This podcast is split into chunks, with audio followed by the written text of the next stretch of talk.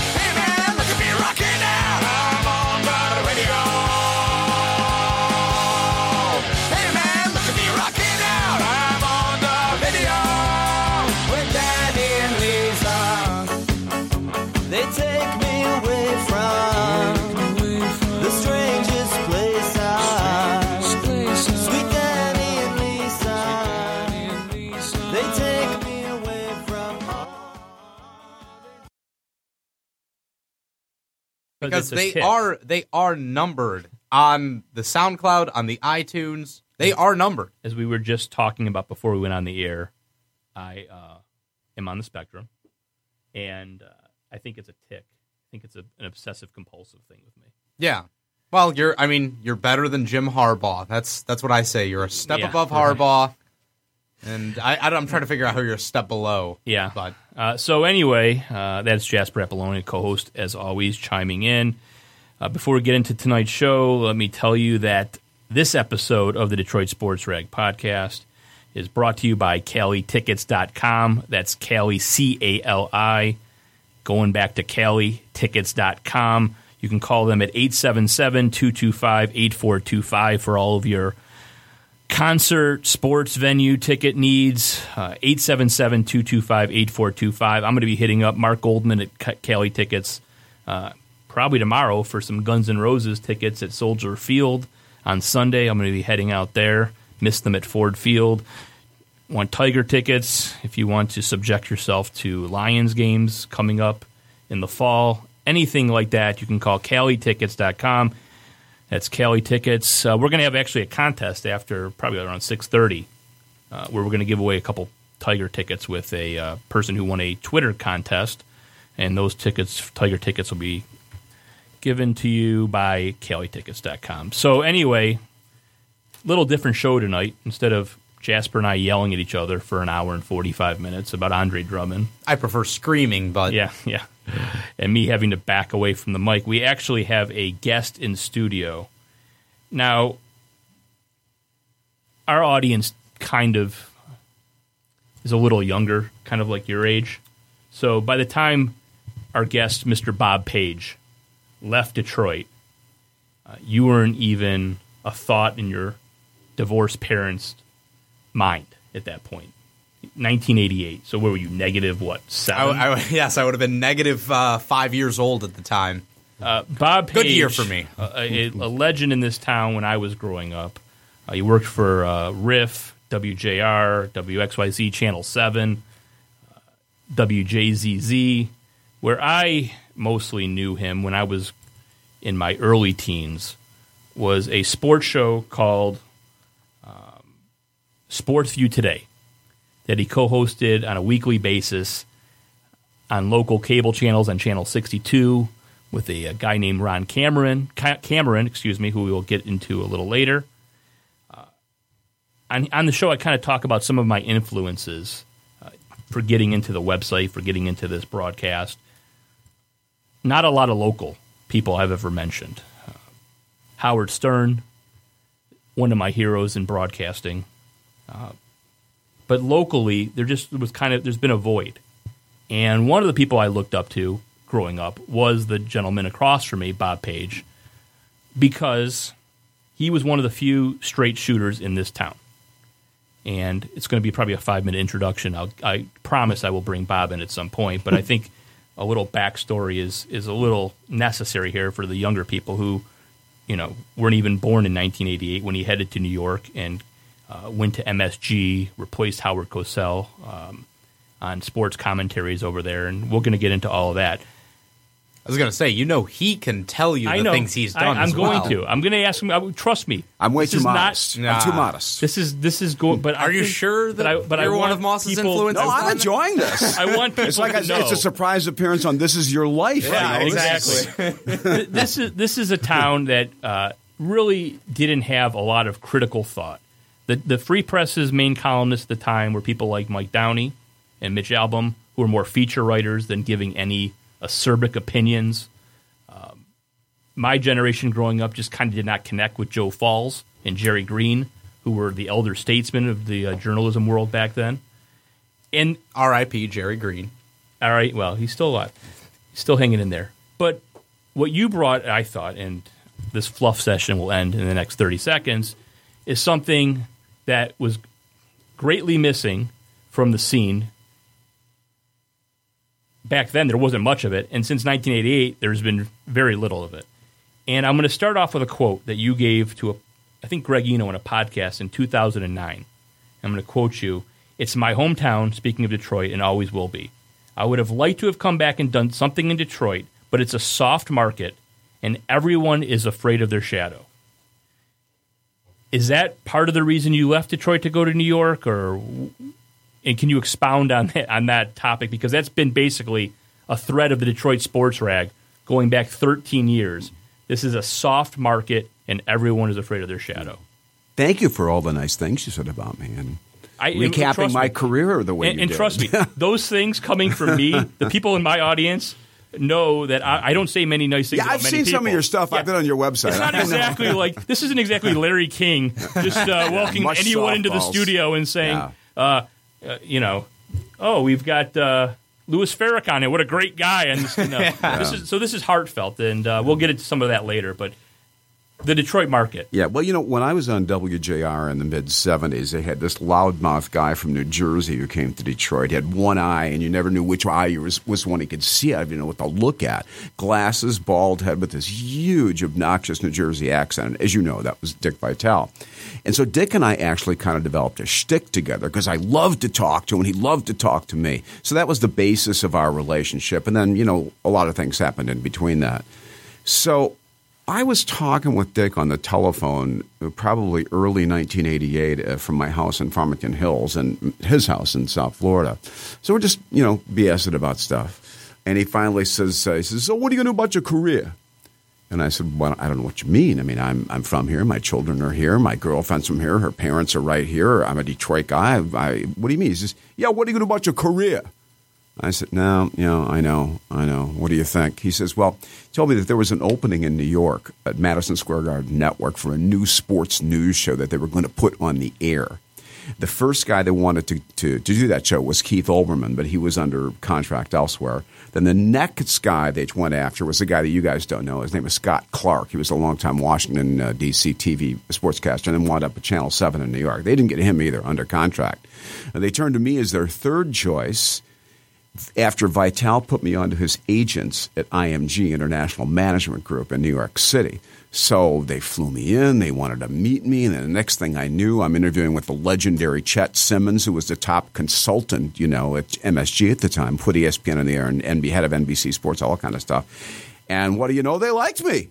So they hired me. So that's had nothing to do with what was going on in the Detroit market. I mean, my heavens, it's the biggest break of my life. And they only guaranteed the first year of my contract.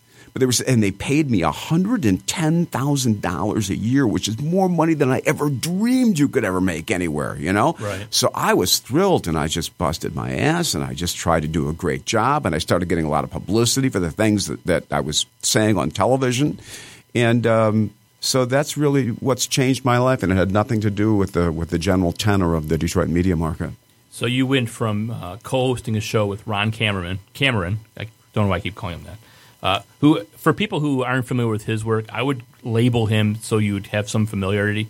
Uh, the Caucasian Rob Parker. Uh, That, I that, never heard that before. that was how. Well, there's a lot of similarities. Now, I don't talk to Cameron, but I do talk to Rob once in a while. I'm gonna I'm gonna start calling him the white, uh, the black Ron Cameron. Black cat, Rod Cameron. Just don't tell him who said it. We're not exactly the friendliest of terms, but you have a lot of similarities. One, awful sports takes, and two, uh, failed restaurant ventures, and that they both have that. Yeah. So, if you want to remember, if you want to think of who Ron Cameron is, uh, just think kind of Rob Parker, but uh, white and overweight. But um, so you had this, and that show to me was where I really because I was kind of young probably when you were WJR. I don't remember a lot of the the uh, WXYZ Channel Seven stuff, but when I started really watching the show with you and Cameron, the Sports View Today show, which in my opinion was the precursor in Detroit to sports talk radio.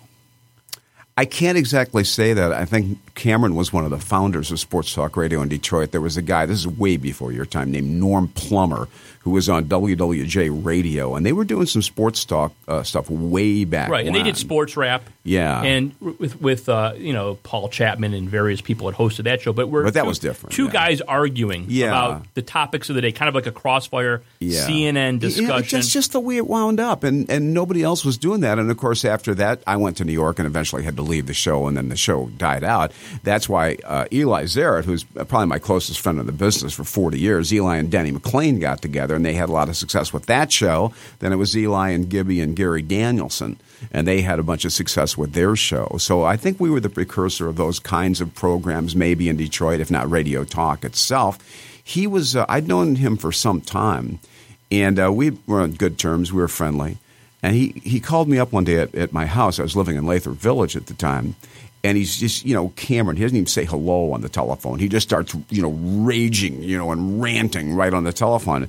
And it, he gives me this long spiel about what he wants to do. And then he says, So, welcome to the show.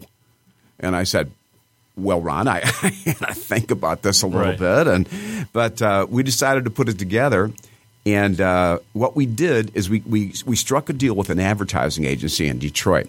These guys were going to take our show and they were going to sell it to all the big ad agencies, Stroh's Beer at the time, and Ford and everything. And Cameron was screaming at him that, that that's not the way you sell a show like this. And you guys selling the, your show yourself, you understand that that's just not how it works. Right. So we thought we got to have a dynamite show. You know, we got to just something really unusual to show people. The first thing we did, so it, so you know, it, the advertisers know what they're buying.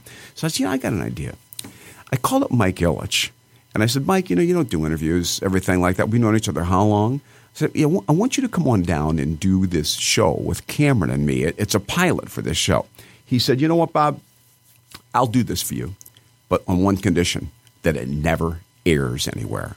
I said, okay, because it's just a pilot show. It's not going to air. So Mike drove over to our studios. In the days before, I'm sure he had three chauffeurs and nine limousines to drive to Right. anywhere. Well, this but- is still probably at that point a few- 84. a few, a couple years into his ownership. Yeah, exactly. of the Red Wings. Exactly. Yeah. So Mike came over, did the show, and, and so we, we're off and running, right? And we're doing the show. It's just natural because we disagreed on everything anyway. And the way we looked, I was a television guy. I always wore coats and ties, suits and ties, clean cut, the whole thing. And Cameron wore his food splotched Ban-Lon shirts with his pot belly sticking out over his belt, you know? Kinda like how I'm dressed Yeah, it was so it, it was an interesting thing. And then and then so we're on the air and we got this show going on. And after two months, the advertising people, we got this big meeting, right? The guy, the guy's name was Michael Tucker, very nice guy, but just didn't know what to do with this. So Cameron uh, is with in there with me, two or three other executives. This guy, his fellas, you know what? You got a great show. I love the show, but we're gonna have to end it. Cameron says, "What are you talking about?" And the guy says, "It's just we just can't sell it. We just can't sell it." And Cameron's screaming at the guy because you don't know how to sell it. I can imagine all the obscenities they're going. On. Oh, I can imagine. going- And- going and along the with spitting. this. Right. So anyway, this guy says he says, you know what? I can sell sand to an Arab for goodness sake, but nobody can sell this TV show. I can't do it. So Cameron gets this maniacal look in his eyes. He opens up this tattered piece of doo doo that passes for a wallet. Had to be 25 years old. Tatters everywhere. And to the shock of all of us, he starts taking out crisp 100 after crisp 100. The stat, it's just $100 bills, brand new, just on top of each other. And it, we're looking like this. Oh my God. Then he says, See this? He reaches in again. He grabs up about 10 or 12 rumpled pieces of colored paper. He throws them at us. You know what those are? Those are checks, and I'm too busy to cash them. I don't even care. So at that point, at that point, we took over the television show. So we owned that and you show. sold and you sold the advertising. Cameron taught me how to sell. Right. He Well- taught me how to sell. So what I'm hearing is is that you were hungry, hungry to do something different. I was 32 years old. Hung. I mean, Yeah. yeah, you're hungry to Sure. take your career to a Well, next I, level. al- I always was driven. Yeah. And and now I hear your comments though, like Jeff said earlier, that this is now a soft market. yeah. I wonder how a market gets soft like it is now, where you have 97.1, which is completely complacent, and 105.1, which somehow was also completely complacent, even though they had no reason to be. I wonder how do you see this market getting from where you came from and the guys that you looked up to? Al Ackerman uh, is a guy that Jeff That's a wrote great- that's a a great, great- article on. a- and yeah. how do we get from that to this? Right. That's a great question, Jasper. And I'll tell you one thing, one way we got to that. When we were coming up in the business, Joe Falls, who I, I know again he was not your thing, Jeff, Right. but Joe Falls one of the greatest sports writers I've ever seen. He was just an amazing talent. He had a lot of personal problems, had a lot of stuff going on. He was an amazing sports writer. So Falls was writing for the Free Press, and Jerry Green was the hard hitting columnist for the Detroit News. So it was really great. Then what happened is the Detroit News said, you know what? We're going to hire Joe Falls too. So now they got Joe and Jerry both writing for the Detroit News, and the Free Press. What are we going to do? What, what you know? What, what we can't fight fire with fire. We can't find anybody like these guys. And some brilliant person, I have no idea, said, you know what? Most people, especially women, have really no interest in sports. They don't even know who Joe Falls is or Jerry Green is. They don't read that stuff. Why don't we get a sports columnist who essentially writes for women? He writes for women who really don't know that much about sports or follow it, and he writes for people who aren't into sports. So they looked at who can we get, and they hired Mike Downey. So Downey came in, and he had two or three years in Detroit, and he had quite a readership because, again, among women and people who were not that into sports. Then he left to go. I think he went to the Chicago Tribune or, or L.A., one of the two. I think he went to after LA. Yeah. And then they said, "Oh my God, now we lost Downey." What are we going to do? We got to find another guy who's not really a sports writer. He writes for women and so on and so forth. They brought in Mitch Albom. So I think that was the beginning of it. When you look at the top columnist of the Detroit Free Press, and he's really got nothing to say. He got nothing to say. They thought, I guess, in tandem that, that the Free Press and some of the other outlets in town, a couple outlets, whatever, they thought maybe this was the way to go. That the guys who were outspoken were turning off too many people and they wanted to go soft. Well, this has always been a very provincial town. I would think that you would have. Uh, Yeah, yeah, it's, that. you know, I'm so I'm working in the groove Right. shop. You're saying you like Guns N' Roses. I'm a musician myself, Right. and I was in the late '60s. I played a lot of places in Detroit and still play. So I'm working at Chicken Delight over on Mack and Grosse Pointe. I'm 16, 17 years old, and some one of my buddies rushes in. There was, you know, the Groove Shop. You ever heard of that over there on Mack? Yeah. Mm-hmm. One of my buddies rushes in. And he says, "Bob, you're not going to believe who's next door at the Groove Shop." I said, "Yeah, who, man? Tell me who." He says, "Spencer Davis." I looked at him and said, You're lying. I ripped off my apron. I run my neck. God damn, if it wasn't Spencer Davis standing there. So I walked up to him. I said, Spencer, I just, it's just nice to me. You know, he was very friendly. You know, I, I said, So, um, so what do you think of, uh, what do you think of Detroit? He says, Well, um, you know, I think it's a bit provincial. So Yeah. I go back to the groove shop. I, I'm, now I've met Spencer Davis, man, one of my idols. We went to the groove shop, and somebody's asked me, "So what did Spencer say about Detroit?" I said, "Oh man, he said like Detroit's really provincial." so the guy said, "You jerk! That means he thinks Detroit's a hick town." and he's pretty much right. I didn't know that. yeah, he's pretty much right. Uh, you know, it, it, what I found and why I thought there was a um, a gap where the DSR kind of filled was there just wasn't any critical thought. There wasn't any. P- P- Detroit sports fans don't want to hear negative things about their teams.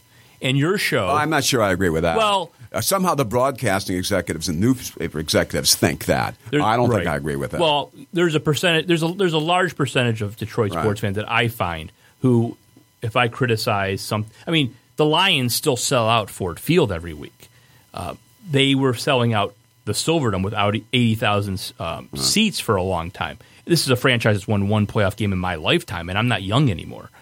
So I think there's there's a there there is a a large portion of the fan base who who just doesn't want to hear any negative. They just want to hear the sunshine and rainbows, and that's what the Mitch Alboms, the Mike Downeys, uh, the Scott Andersons, who's on radio, th- that's what they give them. But your show, and this is why I was so attracted to it, was even though I didn't agree with a lot of the things that Cameron was saying, and I, I'm sure there were things and, I right, said and I tended to, to agree agree with a lot with, of what you were saying, Right. but you were going on the show and saying things about William Clay Ford Sr. as being incompetent, having his drinking buddy um, Russ Thomas. Russ Thomas run the team because uh, Russ Thomas was the GM until you left. I mean, 1988 when you left to go to MSG I'll in never York. forget standing in my office in New York and looking at the old fashioned, you know, clackety clackety wire thing, just see what was new. And comes over, Russ Thomas has died. I'll never forget that. Right, but you were, but you were And you talk to kids this age, you talk to kids this age, and, and other kids who are wearing their silly Lions caps, their silly Lions jerseys, they've never heard the name. Jasper, ever heard of Russ Thomas? Well, only, only only because I know Okay. Jeff, though. Yeah. But that, Right. but that's They don't that- even know who he was. But I think Right. I think that's important to what Jeff is saying, Right, where yeah. the DSR does have an important role to play in this market nowadays because nowadays, nowadays, now nowadays, I think nowadays. nowadays I was You're the right one with the first time. 145 IQ. Don't ask me. Oh, thank you for getting it right. I, I refuse time. to even have mine tested. my my point my point is I think you fill a role that is unfilled by anyone in But this that's market. what I was saying. I- that I- show, but your yeah. show was something. I mean, I was probably 15, 14 at the time watching this, turning this on, and I'm reading, like you said, Mike Downey and his, and, and Mitch Albom with his fluff articles about driving Jacques Demers to the uh, Joe Well, well, Louis you know- you Arena. know what it was, I'm watching Jeff? this. I'm like, what the fuck is this? You know what? You know, I didn't know we could use We language swear. like that. We can swear. Okay, but anyway, you know, you know, you know, I took that being a native Detroiter as opposed to Mitch Albom, as opposed to Mike Downey, as opposed to a lot of these guys. Being a native Detroiter, I took that real personally. They stole my boyhood football team. They stole it. I'm a little too young to remember the great Lions World Championship teams of the 1950s. Now I tell young people how great the Lions were in the 1950s. They had no clue. Just no clue. But they stole our time. Whenever I meet anybody over the age of arbitrarily 50 or 55, I always, within their Lions regalia, I always tell them, shame on you. Shame on you. It just we're still rooting for that team. William Clay Ford stole our football team and ran it into the ground. And while he was running into the ground, he thumbed his noses at the entire populace of the Lower Peninsula of Michigan. UP, of course, they're a lot smarter. They're Packers fans, Right. But you know, he he just uh, what he did in keeping uh, Russ Thomas, one of the most evil Machiavellian figures I've ever been around in sports, keeping Russ Thomas employed all those years, blown draft choices after this. In other words, what I'm saying is this: this guy was Matt Millen before Matt Millen, except for one thing. Matt Millen not only is a very nice person. But Matt Millen has a, had a great career. You know, Matt Millen was a star in the NFL, and he's a terrific guy. Russ Thomas was a prick. He was a jerk. He was an All American tackle at, of all places, Ohio State, and he winds up running the Detroit Lions into the ground. Then, of course, they settle on Millen. So William Clay Ford is is the result of all of this stuff. He's the guy who hired everybody. Right. You See, know, I, I, I find your anger interesting because you clearly are so. they stole my upset. football team. The sun rose and set on the Detroit Lions. I for find it interesting because I don't feel that way at all. I don't feel anything about the Detroit Well, Lions that's- that- anymore. that's a commentary I, right there. Really, really. That's a after, commentary after right the there. game, It's an well, age after the game, It's an age after, difference. Nah, after the game against Dallas, after the playoff game, I just gave up because it was at that point I realized it doesn't matter who dies. It doesn't matter who is. It matters whether they sell the team. it- it- Right. It's That's the what matters. stink associated Yeah. with this franchise under the leadership they've been under. It's never going to change. Before- it's What is never going to change. sell it? And I want to. Ask I don't this- know if they're ever going to. And I want to ask a specific question about this topic because when um, Al Ackerman passed away, you wrote an email, a pretty long email, which I ended up posting on the DSR uh, that you sent out to people who knew Al, people in the media in Detroit. And one of the things that you tou- you touched on, uh, which was kind of just a, a side note, really, which wasn't really to do with Al, was you mentioned something about how the Michigan Sports Hall of Fame is a total sham. It's, it's And- we and- really have to discuss those No, clowns. But it's and, and- just, and, and be, the only reason I'm even bringing this up at this point is because before I, before I forget is because they inducted William Clay Ford Sr. into the Michigan Sports Hall of Fame, and it's been one of my rallying cries for since they did it on the site. Like, how can you induct a man who destroyed the franchise. I mean, everything you just said, they was a stole nice the guy team. and he was rich and powerful. That's what they do with the bogus Michigan Sports Hall of Fame. You're a nice guy. Yeah, let's give the guy a break, put him in. And I've been railing about this also, not just the fact that Al, the most powerful and famous sportscaster this town's ever seen, is not in. And they put other guys in first, like Ray Lane and so on and so, on, who's a great guy, but you know what I'm saying? They didn't have Al's career. Then I said to them, if you want to start inducting members of my generation next, you start with Eli Zaret. I mean, you look at everything Eli did in this market, the trailblazer in many respects that he was. And who's going in? Beckman? Are you serious? Frank Beckman? George Blaha? Guys, from my generation, they got to start with Eli. But, you know, these people, they're just on cloud nine. They're- Well, it's, you know. I mean, I love Blaha, but uh, I love that whole Pistons announcing crew. But I remember the Pistons, and even though Eli Zaret was never more than the sideline reporter For your- your- me, for your generation. for my generation, Yeah. I still remember Eli Zaret. I remember his name. The man, he was an established presence. He was. Right. I think that's something that a sportscaster has to have is that presence. I don't see Eli- that Eli with a lot of young guys when now. he was but- hosting the Tigers um, 84. the, the pregame show, Yeah. and they would have Everybody right. watched and, that and show. It was it was appointment television. They'd have some of the beat writers on, then they'd go to Alan George wherever they were, and Yeah. whatever they were broadcasting from, and every I mean everybody watched the game, and everyone watched the pregame show. Now you compare that to today on Fox Sports Detroit. You know, people are tuning in at seven oh seven when the game starts. They don't want to see what Mickey York. I'm not tuning. I'm not tuning in at 707. I'm starting my tape at Right. 707. So you can just fast So forward. I fast forward through everything, commercials, all the nonsense. All right. yeah. I, I- so you go. So you're in Detroit for years, and let's talk about Al for a second because um, that's how we kind of uh, reconnected and started talking. Uh, the modern landscape of television, sports news. The eleven o'clock guy comes on at eleven seventeen, talks about three, you know for three minutes, um, giving the highlights of the Wings game or the Pistons or whatever. You're lucky if you get three Well, minutes right. in most. And, and this is something that you too. used to do with Al, and you. Well, we had more time, Right. Because you have to remember that back then there was no ESPN to speak, everything like that, where you could tune in every night, as you could tune into me in New York City for ten years. Every night I got a half hour show.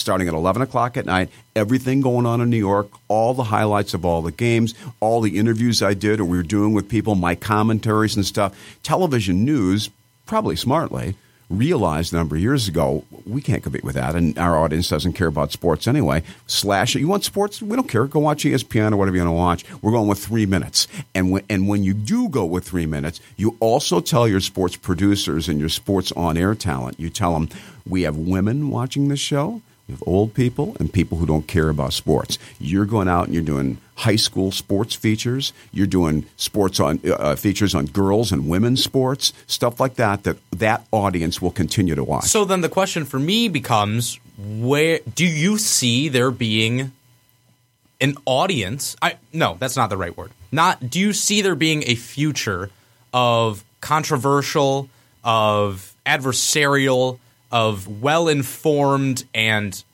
highbrow sports analysis in this market because Well- you've said it well- already well, first it's of- provincial and the people in charge feel Yeah. as though they need to appeal to women and people don't care well, about first sports. of all, I ask uh, certain friends of mine. I've asked certain friends of mine because I found your website somehow by accident, just surfing the net uh, some time ago. So I said, "You know this uh, this young guy uh, Jeff Moss, this. Detroit sports Uh-oh. rag." I said, "What's going on?" I'm not that young. but but you see what I'm saying.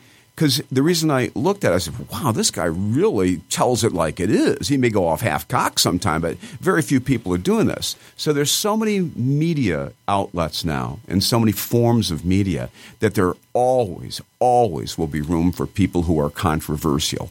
Always. But what, but just not on local television news. But what people you know. don't understand is back when Al was doing it, he'd give there would be commentaries. I mean, criticizing Right. Russ Thomas not signing whoever the, the, the first round draft Of choice of the. Lions. Yeah. It- now we've got on Channel Seven, your former station. But it doesn't matter. You're talking television news now. right, we got a guy who Brad Galli, who's about I've, twenty. I've never even heard the name. Well, then fine. in Then how about this then how guy's about I- this guy's idea of culture is Taylor Swift, um, Saturday Night Live, and uh, the Harry Potter books. This he's he's a This is, child. he's a sportscaster. He's the number one guy. He's the replacement for Don Shane. I see. Uh, now, here's my That's you see. That just gets what I was telling you guys. Right. They want women and people who aren't interested in sports to continue to watch the sports. Right. So if they if that group sees this stuff, oh, that's cool. I really like that. But but even moving away from television, radio. Do you really see well, their I listen to uh, when I'm in town. I listen occasionally, although the show is obviously at a level of maturity that's kind of beneath that of an old man like me.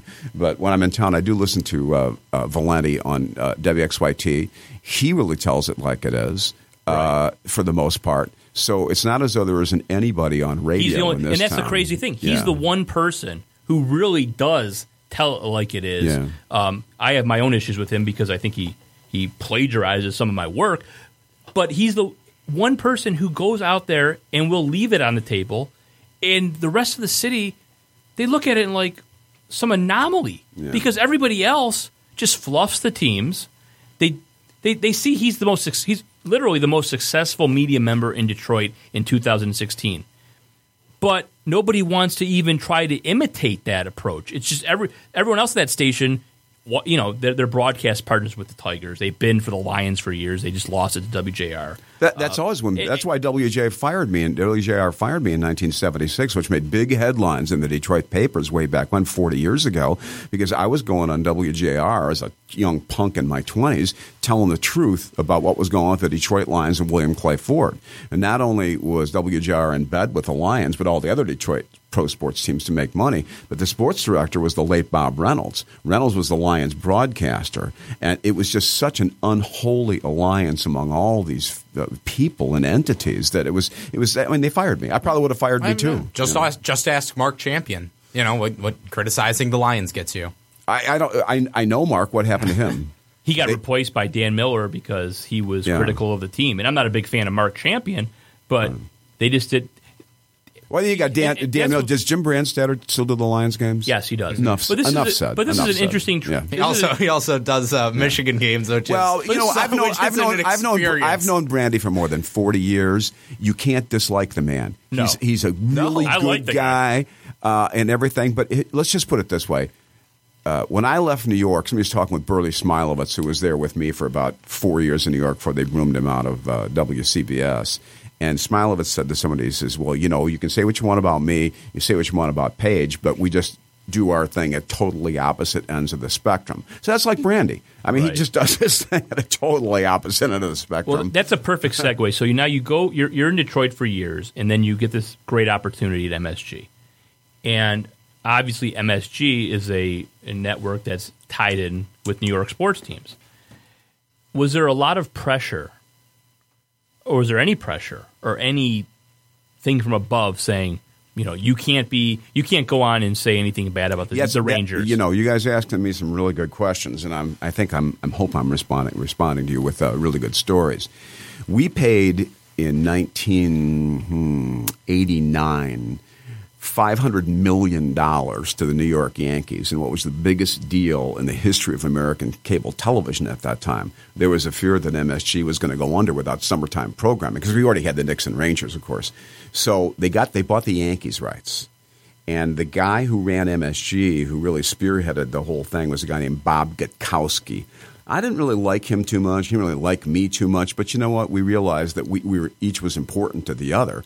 Gut protected me.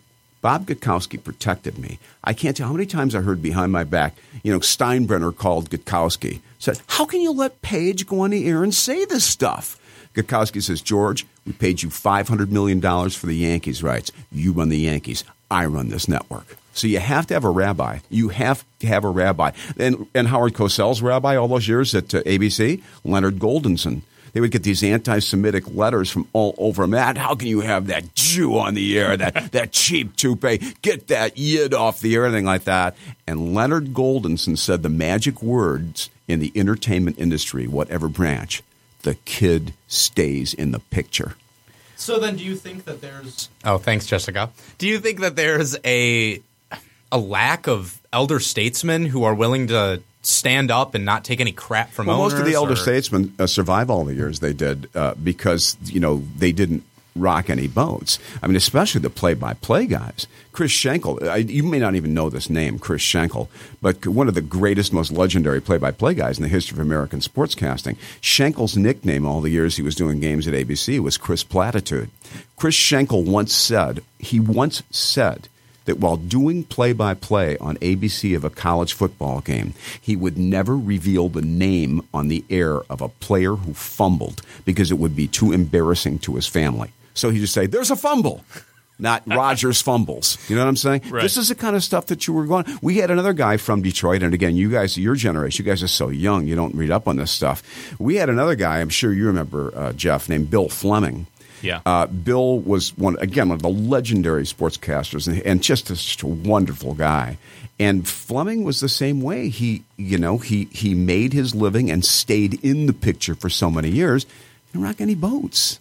Well, I, I, I mean, I, I get that because I just said earlier George Blaha, a guy who I love, but every single time Andre Drummond makes one of his three point five out of every ten free throws, Yeah. It's a it's a good looking free I throw know. from, uh, You from know Andre what? Drummond. It's like, Yeah. come on, George. You know, uh, who are you kidding? My first job in the business was at WJIM TV and radio in Lansing in 1974. And I got there, and George was already the radio news director while I was in sports. He was a couple years, couple, couple, two, three years older than I was, and he had a little experience in the business. And uh, we got along great. One day, a Lansing kindergarten teacher sent this picture in. Some little kid had made a picture, you know, with the usual scrawl and crayons all over the place. And the teacher goes, goes over and says, Susie, I really like that. Do you have a name for this picture? She says, Yes. That's a George Blobha. now I get a I get the guy who was running JR at the time in seventy five or seventy six came into it might have been Beckman as a matter of fact because we were there together. Uh, came into me and said, you know, I got to ask you a question. I said, what's that? He said, you know, we're thinking about hiring George Blaha as the Pistons play by play announcer. What do you think about that? And I said, Well, George has a great voice and a great delivery. And it's not as though he's just a newsman. He's been doing play by play of high school sports for years in the Lansing area. He said, Yeah, we're going to change his name to George Blake. I said, No, I don't. You know, I think that, I mean, Blaha is so unusual. He does have a face for radio, as we know, and he was going to be hired for radio. He's got a So- toupee for radio too. yeah, right. so uh, at any rate, so they, they went ahead and and uh, I was at least consulted on George Blaha joining the Pistons. You know, hundred years ago. So when so when you're doing the Sports View Today show, um, and you go on the show and you attack the Lions management or Jim Campbell or whoever it was at the time, was there ever did you ever get any feedback from any Detroit sports teams like, what the hell are you doing? Why are you why are you saying this? Uh, Or are they you just not know? Are you serious? I can't believe you asked me that question. what the the Lions, because uh, horror and perish the thought, uh, women reporters, uh, you know, were demanding access to the locker room, the same access that we had. And so finally, the Lions, you know, took the chicken's way out. Naturally, the Lions, right? So they said, "We're not going to let women in the locker room, but from now on, we're not going to let anybody in the locker room." So we're going to have a little anteroom outside here. We're going to have it all set up for you guys, like they do now, like they do now, pretty much Right. everywhere you go. And and and then we're going to bring anybody you want out to talk to. This is the way we're going to handle it. So Billy Ford and Russ Thomas would always be standing at the door. Mr. Ford, Bill Ford was he's a very nice man. He was a very nice. Hi Bob, how are you? Nice to see you. Hello, Mr. Ford, and like that. I'm walking out of the room one day. Russ Thomas is standing there, his arms folded like this. He looks at me. He says, I see that cheap shot bullshit stuff you're doing on that TV with me. I want you to know that I'm. I said, Russ, going to cancel my next taping. You have an open invitation to come on my TV show anytime you want to. We'll discuss your record with the Detroit Lions. I mean, a lot of those guys, uh, the Lions players, a lot of them hated me and hated us because these guys were from Southern California and Florida, and they knew nothing of the history of the Lions. All they knew was they got drafted in Detroit. They'd never even been there before. They come in, and here's this guy on television and radio saying awful things about their football team. They didn't appreciate it. Oh, well. And we're going back 28 years. I mean, Twen- yeah. so 28 Well, years ago, back- you leave town. Oh, But since when- I've left from you left yeah, town, right. and it got worse. I mean, there was the Barry Sanders era where they went to the playoffs five mm. times out of 10 years where he was here. They win one playoff. They've won one playoff game since you left. Tell me about it. A- And, so I want to get back to this MSG thing for a second because so Fox Sports Detroit is in bed with the Detroit Tigers and with the Red Wings. And what we see from on a nightly basis from these two broadcast these partners in this uh, equation is that guys go on the air and it's nothing is critical is said of the team at all. They send one reporter, whether it be Mickey York or Trevor Thompson or whoever is an employee of FSD, in to ask Brad Ausmus or Jeff Blashill questions. They get the first exclusive before the, the print guys even get in there. And the, you know, Brad Ausmus, Ausmus can make the uh, most awful decision. Can take Miggy out of a game, and it comes up to bite in the ass. And these questions are just never asked by these guys. So, and, it, to go further, Ryan Field, who's now at FS1, who used to work at Fox Sports Detroit, when I questioned him about this, Oh, on I know who that kid Yeah, is. yeah. He's a typical guy Right. we're talking about. Right. Yeah. Kind of looks a little like Jasper. Yeah. Uh, good looking guy, young. yeah, but, I, but I mean, he's got nothing to say. He's afraid of his own But so. I question him. I'm Yeah. like, how? And now he's on his way out the door. He's he's he's already accepted a job at Fox Sports One. He's going Right. Mm-hmm. national. He's leaving Fox Sports Detroit, which he's been there for years and years. And I say, you know, how can you justify what you do as a quote unquote journalist? And his response to me was, it was that's the first time anyone was ever called me a journalist. Right, That's, that's right, right. his response I put it in was- quotes. And his response to me was broadcast partners baby. He put that on Twitter and then he deleted it. and after he figured out that he probably shouldn't have said that to me. How did you so Admitting I, am still with the baffled by the fact that that you know a powerful figure. There's no more powerful figure as an owner probably in the history of professional sports than George Steinbrenner. You're giving commentaries, you're giving your opinion. I still, it's hard to fathom how we got from that point in the It's early York. 90s to it's now. New, it's New York, which is a much more obviously sophisticated market. People are used to that kind of criticism, though a lot of the New York critics that write about me all the time in the New York Post or Daily News, and they say, you know, uh, you know, we don't have anybody really like you in this market. You have to have again a rabbi who says the kid stays in the picture. One of the most flattering things that was ever ever written about me in my life was by Joel Sherman, the longtime baseball columnist of the New York Post.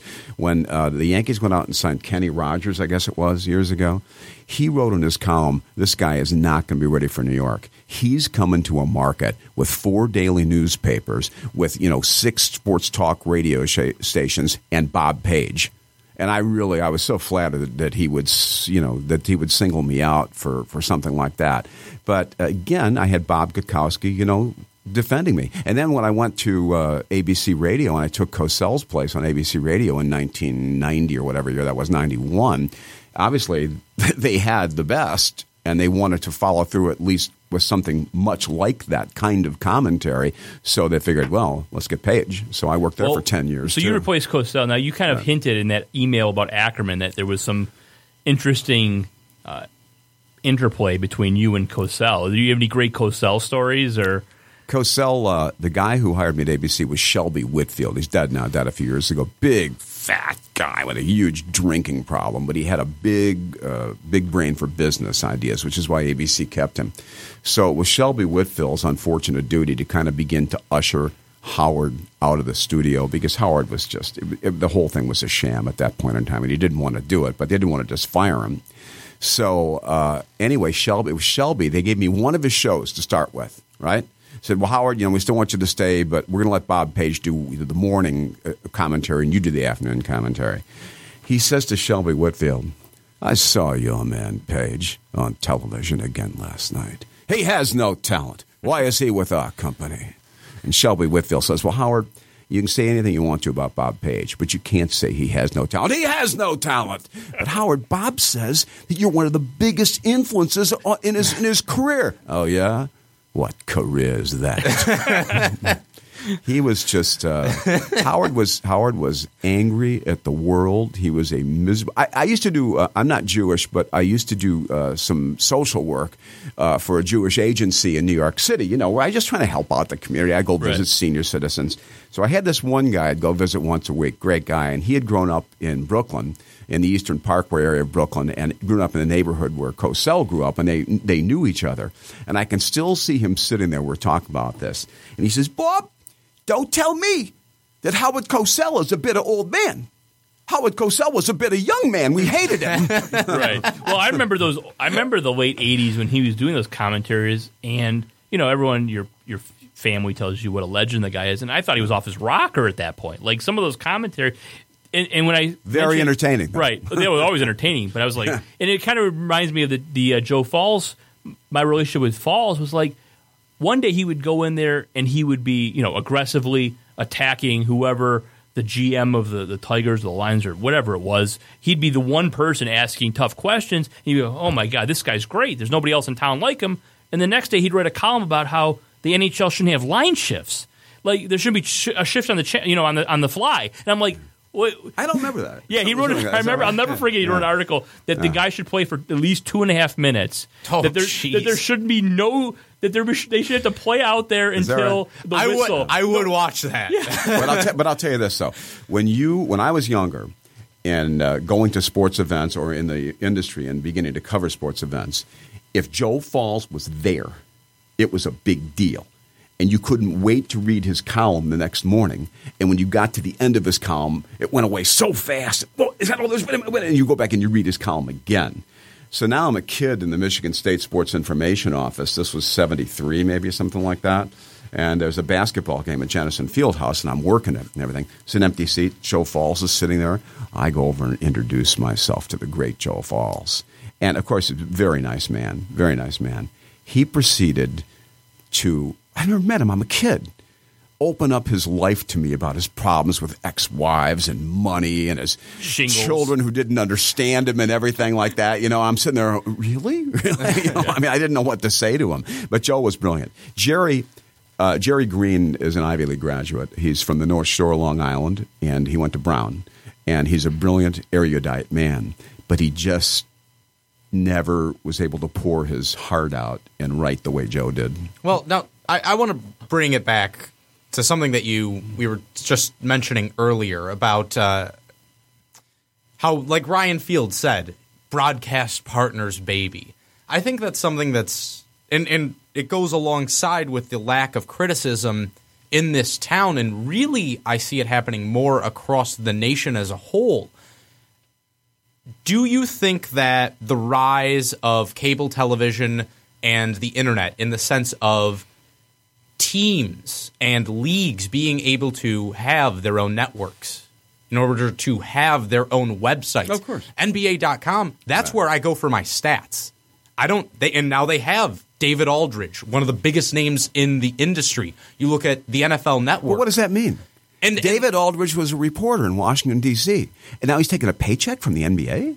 Exactly. mean? Well, and then I also see stuff like you see the NFL network growing and expanding every single year.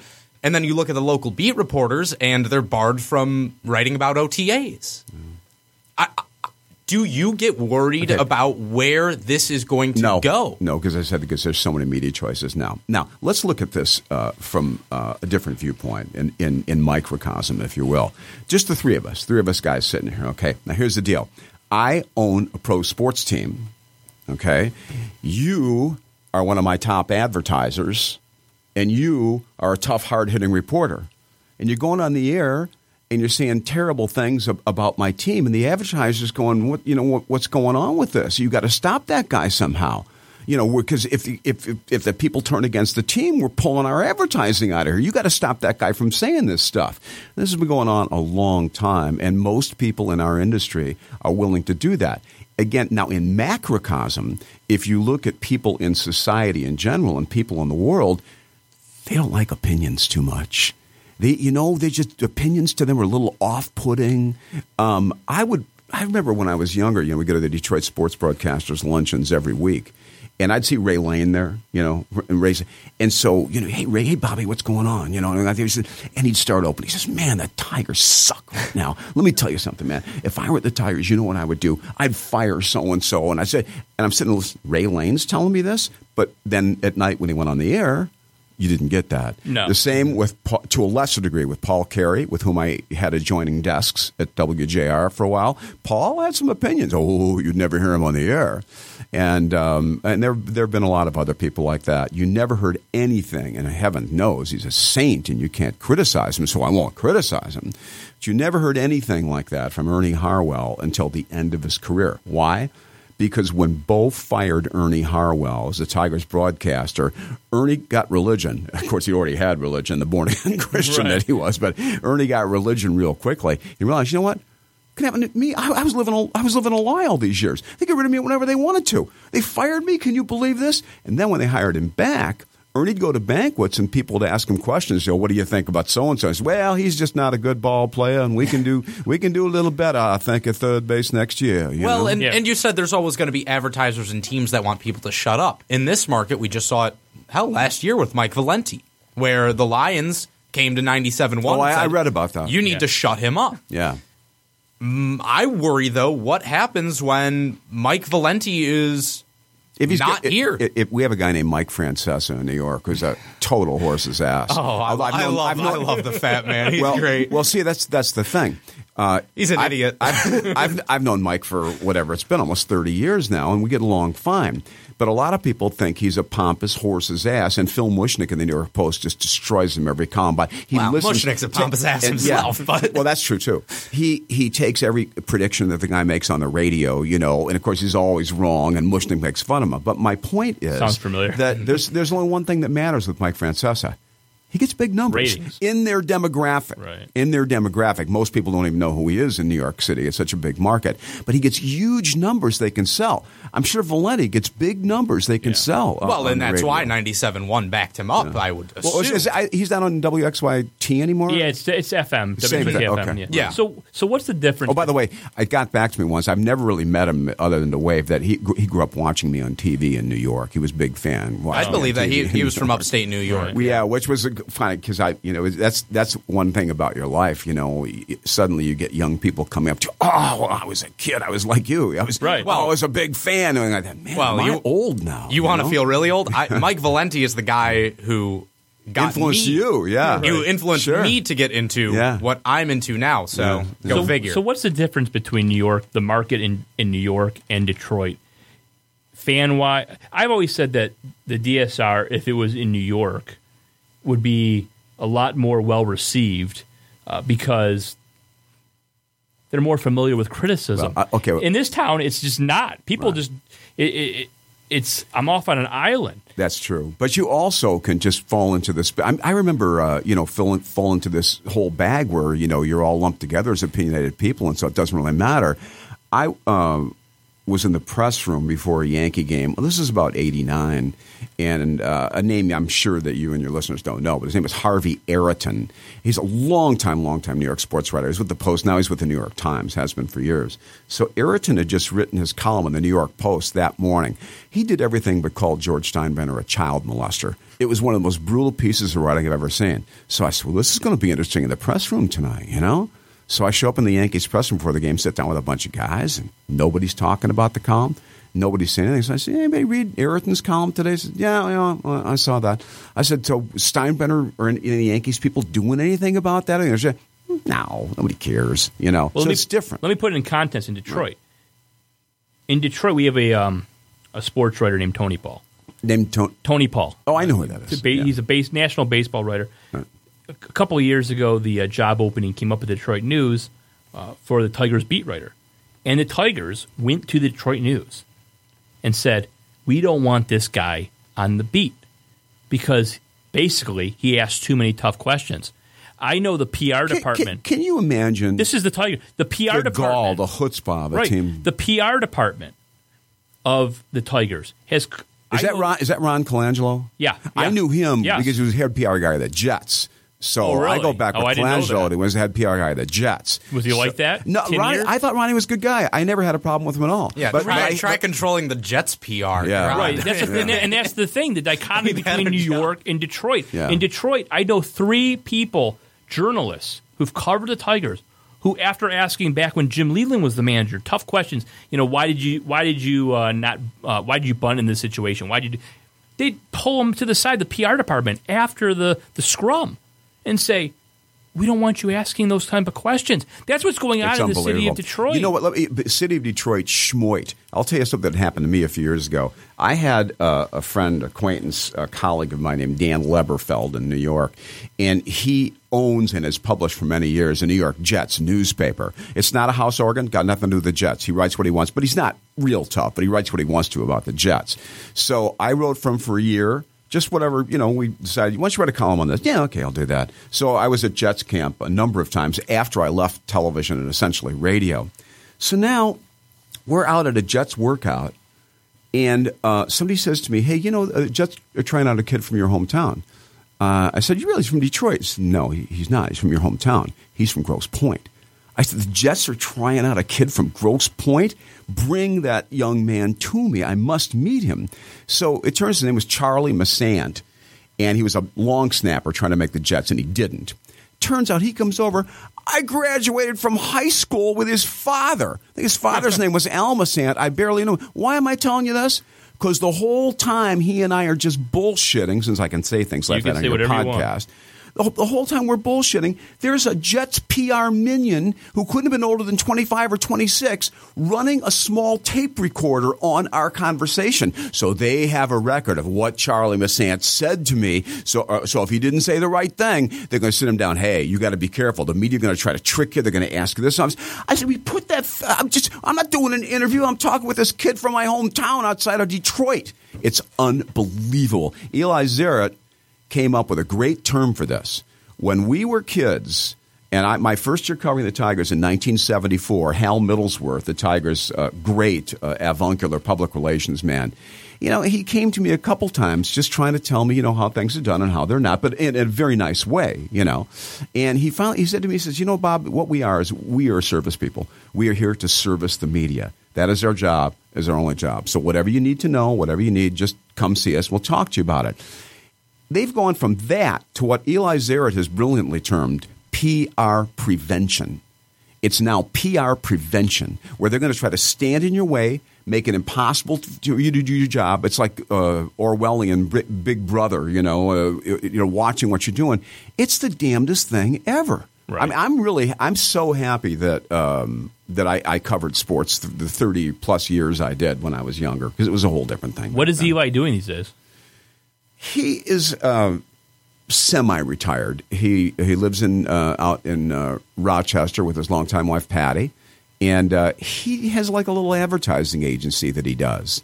And uh, so he's got clients, and he places their commercials on local TV and everything. And once in a while, you'll see a commercial with, "Hi, this is Eli Zaret for you know whatever it is." So uh, you know, we're all kind of winding it down here, and So now, I've already wound it down. so now know. you're retired from MSG and you're down in what West Palm Beach? Yeah, I, I live uh, in New York City half the year, and I have I've never left New York, and I and I have a house in West Palm Beach, my legal residence. Yeah, yeah, and you have family still here. Obviously, you're you're up I have my summer. daughters Kelly and Stacy are here. Believe it or not, I have three grandchildren, and if you really want to hear this, my oldest grandson just the other day turned 22. He just graduated. Wow. He graduated from the University of Michigan.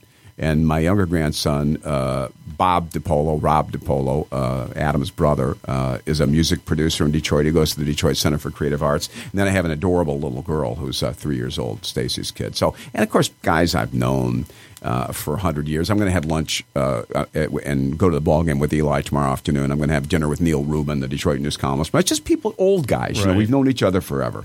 Well, I was So- going to ask you do you do you still keep up, uh, not just in passing with but- Detroit sports. Yeah. I read the news and free press every single morning of my life. I pay $165 a year so I can see every Detroit Tiger game in my New York City apartment.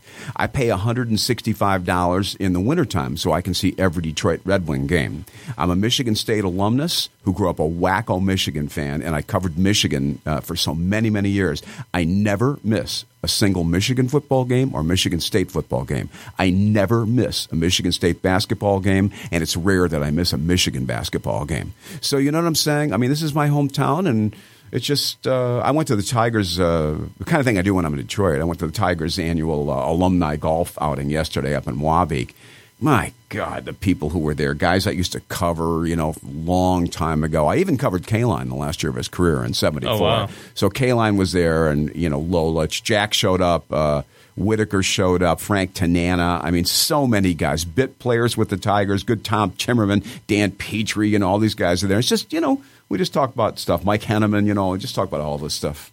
bunch of guys. He has no idea who they are. Yeah, No, I, don't. I do. Oh, what position was Calm Henneman? down. What position was Henneman? Oh, he was uh, the, the, the left guard. left guard. He was a freaking closer for the Tigers. You didn't have the fucking right I'm, sport. I'm, I'm joking. Oh, okay. Obviously, no, I do not know who Mike. But you know what? You know what, Jasper? I will, I will But- say this. I will say this about this kind of thing, which I see from your generation all the time.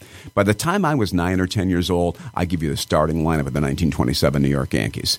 I knew I knew all about Bob Feller, and I knew all about the great stars of you know baseball in the golden era in the 30s, 40s, 50s. You kids seem to have no interest in anything that occurred prior to 1990. Oh, that's not true. I just I'm I'm not a big uh, baseball or hockey. If- Give me give me football. Give me Then you're in the wrong. You're, then, son, you're in the wrong business if you're not a big baseball or hockey guy because know, you're working in the wrong town. yes. Well, Yeah. I don't want to work in this town. That's why I'm here with Jeff. Right, you should be lucky to be working in this town. yes, but um, so well, it, no, but I think the reason I don't though is because of a lot of the things that we've talked about, where Right. there's this sense of What have the, what, what have the Red Wings how- how done wrong in your lifetime? I mean, come on. Hey, no, I can't. well, the last few years haven't exactly. well, I, I don't know. Last time I looked, they made play- Yeah. playoffs, won Yeah, a quarter but- century in a Right. row. No, no, they they have, but there have been some issues with Ken Holland. Which, Yeah, and and just because Yeah, how'd you like what he did the other day with Phoenix, with the Arizona Coyotes? Uh, well, It- I'll, I'll- I'll- I'll let that, I'll let that shoe drop when they sign whoever they do in free agency. Stroke of genius. What he did, just getting rid of that salary. You know, I, I still I believe that the best executive in this town is Stan Van Gundy. I believe the best head coach in this town is Stan Van Gundy. You know I believe the team with the best chance of Stan- winning a title in the next five years. I've known, yeah, I've known, I've known Stan a long time. Um, I worked with his brother Jeff Van Gundy in New York because Jeff was a low-ranking assistant with the Knicks and everything like that. Worked Van- out okay for him. Well, the Van Gundys are, are a terrific family, and those are great basketball men. But Stan Van Gundy, I think he was extremely lucky to get any NBA head coaching job after what he'd done. Not to say he's not a good coach. His nickname, of course, you know, courtesy of Shaquille O'Neal, is what's his nickname? You don't know this? Shaq calls it to him to his face. Ron Jeremy. Oh, Oh, of yeah, yeah, course, yeah, of course. Because I- I- they, I call because him they Stan- think they think yeah. he looks like Ron I call. Jeremy. I've been calling. I mean, him from the Stan waist up, Van we're talking about. Yeah, Right. Stan Right. Van Yeah, But anyway. I don't I- want to know about the waist down, really. Yeah, so so Stan was very lucky to get any head coaching job, and now this guy Gores and the jury, jury is really out on him. Has essentially turned the keys to the franchise over to him. I mean, I, I don't know. The Pistons certainly are better than they were a couple of years ago, but the best general manager in this town, you can arguably say the best ever, is Ken Holland. By far. Wow, that's By very interesting because we would we would I would How do they get? We I would gotta- one of my- strongly disagree. One on of my buddies point. from New York City is the director of broadcasting for the Columbus Blue Jackets and has been for years. We email all the time. He says, "How the hell do you guys keep finding these players? How are you finding these European guys in the Scouting 10th department. Well, it doesn't matter. They right. work for they work yeah, for Kenny but Hakan, Holland. but her- they work for Kenny on, Holland. Hack- and he hires Hold them. on, Hakan Andersson Of predated course. the guy who drafted Right. Zetterberg and Datsyuk. Predated Ken Holland being Right. here, and a lot of what and And let's Ken- also look at their listen, draft record lately. It's not Well, been what- as stellar. who was this Anthony C? Who's going to be the Hockey Hall of you mean, Fame in what, another you mean, the, you mean years? the guy who they refused to Fourth call up? round. The guy who they Fourth round. refused to call up? Played, a- played a lot to me. They, they No, didn't but you know who drafted him. You know who, and and, and we had people from the regular organization Right. tell us. Jim Nill, who was the Played for the Wings. I mean, I've covered Jimmy yeah, when he Jim, played you for the covered Wings. Jim in the '80s. He Yeah. was the assistant GM for the Wings for years, Yeah. and now he's running Dallas. And what a lot of people in Detroit think is that Jim Nill, who's in Dallas, that running the team, Steve Yzerman, who's running Tampa, who's got them to the Stanley Cup two years ago, conference finals this year. A lot of the things that were going on, Hakan Andersson, who's been the scout for since 1991. I understand that. Right. But There's a lot guys- of things you guys, that go into Since you guys disagree with me, Yeah. then I challenge you in all sports, and as you know, our teams have a tawdry history in many respects. Name a better GM than Kenny Holland, who was clear. Oh, that guy was much better GM. I mean, Dombrowski was Dombrowski's is looking even better now, and we see some of the moves that Al Avila has made with this team, some of the signings they made. Who's been a better general manager in the history of the Detroit? For- Well, teams? you want to talk In about Detroit signings? You want to Jack Yeah. McCloskey. I'll take Jack Oh, you know, that- McCloskey yeah, that's- any day of the week okay, over yeah, Holland. you know And- what? You're right. well, and you wanna talk Ja- about- I'm not saying Jack's better, but I, Jack's I think was the way infrastructure around the Red Right. Wings, with having Jimmy Devellano there, with having Scotty Bowman, Jimmy for the years. Devellano. Yeah. Well, and but What's but, his dead but weight? also you see but, the in the but look, But look that, that team. Jeff- but hold on a second. Oh, that okay. team was carried All right. by the '89 draft when they drafted Fedorov, Konstantinov, Yeah. uh, McCarty, uh, Dallas Drake. They got like they got a couple basically Hall of Fame talent in one draft, and that predated Right. predated Ken Holland. Ken Holland was a Western scout back then, and Hakan Andersson, like I said, he was the European scout seven years before Ken Holland got the GM job. So yeah, Ken Holland did a lot of good in the pre-cap era, My problem with Ken Holland is I don't think he's been able to adjust to not having Mike Ilitch's eighty million dollar Right. payroll. Well, But and and also he's lost a lot of the guys around him. I look at it like this. I say, what's what's a good signing that he's made since 2000 and since he signed uh, um, Hossa. Hossa in 2008 in the ad off season. They haven't had one. What's the best trade he's made since he traded for Brad I Stuart know in what you're saying. 2007? But you look at the, dra- the It's a players they've decade. drafted. Fourteen teams passed on Dylan Larkin. right. Kenny Holland didn't. Fourteen teams passed on It's, Dylan but Larkin. it's also been a decade almost Right. since he's made a good free agent signing. There's a since lot of heat on trade. Ken Holland. I look I- at him. I- I, look at him more. I- I, I look at him. I look at him I less like that. Dombrowski. I look at him more like Dumars, where I have to wonder: was it was or was around him and a little bit of luck that set this up, There's or always was it luck. actually? Yeah. Oh, there's always you know, luck, of course. living in but- South Florida for 15 years, I uh, I get a press pass uh, from the Panthers PR people, and I, I'll go to three or four games a year, and I'll watch some more Panthers games on TV. Stevie Weiss, one of the better two way players I've seen in hockey in a long time. You have no idea how good he was in Florida. So when the Wings got him, I thought, wow, they got Stevie Weiss. I don't know what happened. Right. How do you not sign Stevie Weiss? I don't know what happened. So let me we'll we'll, we'll let you out of this uh, doom room. Dungeon of Doom. Dungeon. Not not to Yeah. steal the Detroit Right. uh, Lions beat writers. Can you persona. can you give us uh, a, a good good Al Ackerman story? Well, I wrote you a bunch of them. I mean, I there're just so many. Uh, there are just so many stories. The um, ABC uh, National in New York, uh, way back in the late '70s, mid and late '70s, had a, what they called a DEF feed, daily electronic feed. I think what it stood for. And any of the ABC owned and operated stations, and we were one of those. Anything was going on that was big in your market they'd you, you just they had a little window to look at you know 1055 1056 at night because they wanted the stuff ready for 11 whatever it was.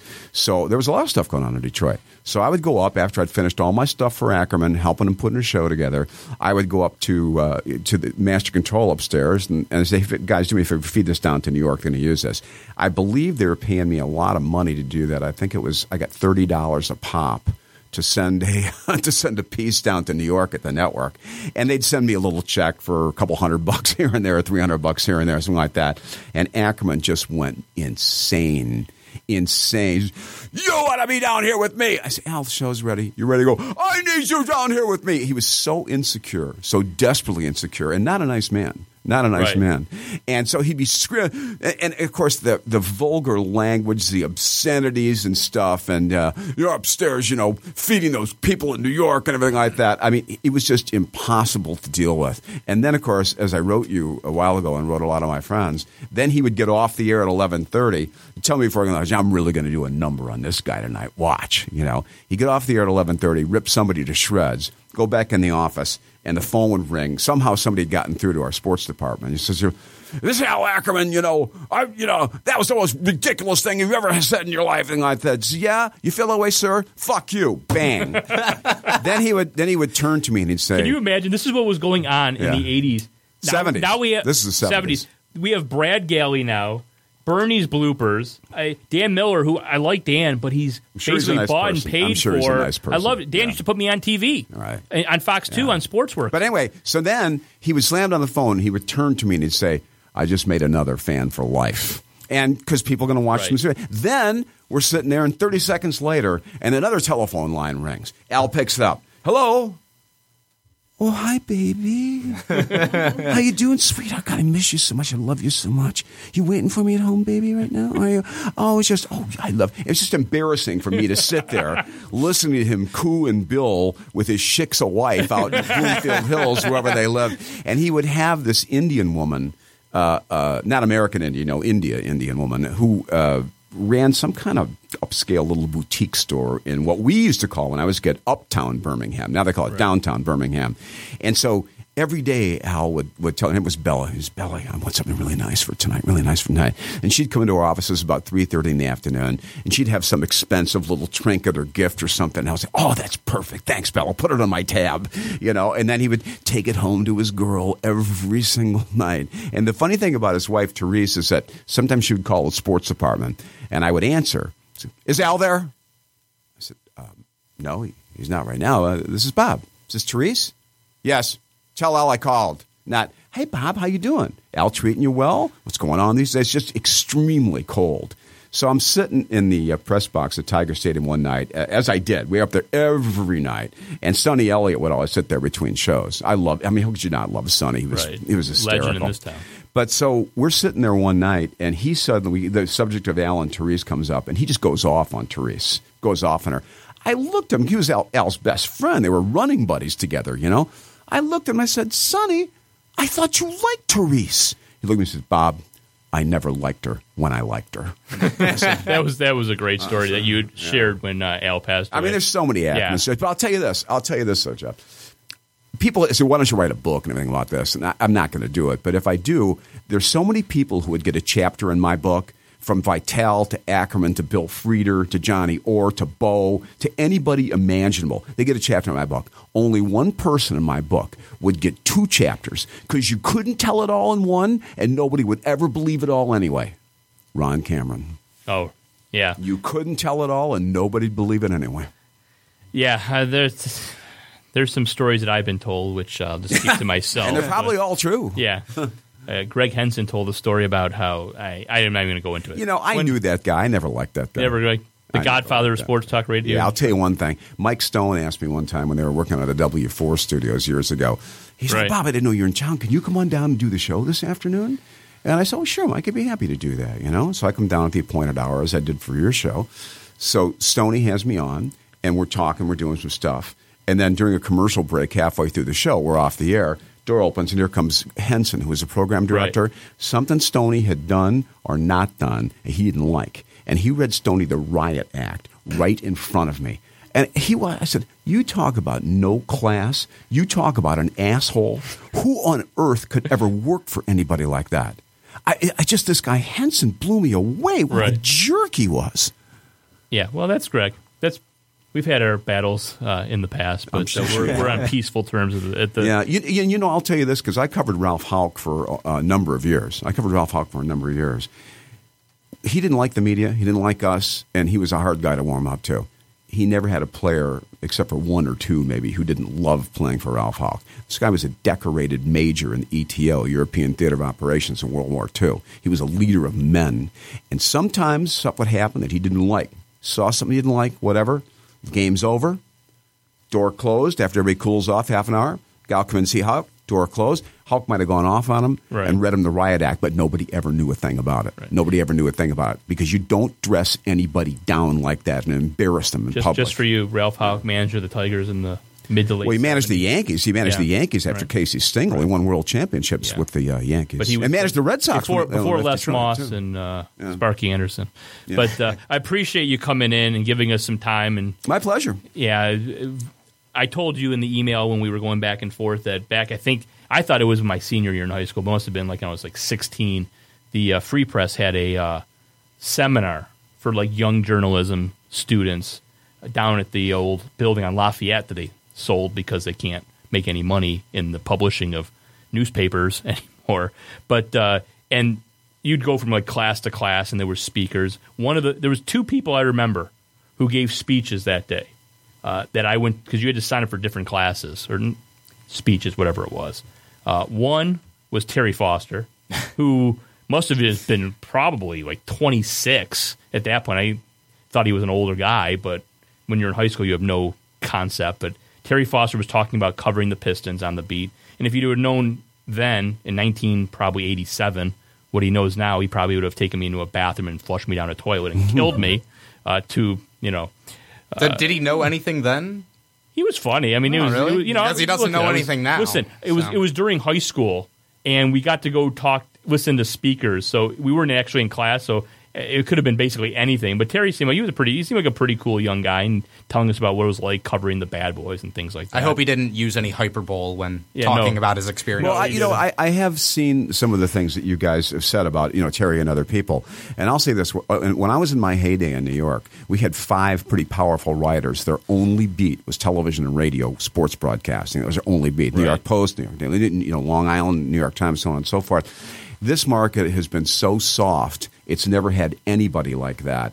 And I think that you guys, whether you're right or wrong, or people agree or not, doesn't matter. You guys are providing a service because people now are on the internet, they hear your podcast, whatever, and they hear you saying things about people that in many cases need to be said. Well, Well, and you- matter of fact, and right, Valenti, I say, Valenti himself compared me to Phil Mushnick. Oh no, I would. Oh, I mean, he? I would say Oh, right yeah. now Yeah. you are looking across the table from the only sport or sports radio Critic. television Right. critic in Yeah. this town. Yeah, Period. The Free Press and News both had one. Back well, we had day. Joe, Joe LaPointe covered Yep, me, who went to the New York but- Times. But but Joe was never real tough. He was a good guy. Um, and then there was Steve Jim. Kornacki once did it. Uh, no, I know Steve, but I don't remember him ever writing about us. Probably after you left. Then there was a guy, a black guy named Jim McFarland, who covered Yep. Detroit radio for the news. Good guy, and uh, but there was never anything really controversial or hard hitting. There was nothing tabloid esque. Yeah. Anyway. And see, I, you see, I would. but be- you, but you were the per- other person that day. Oh. who I was going to get to. Yeah. They, that was giving that speech, and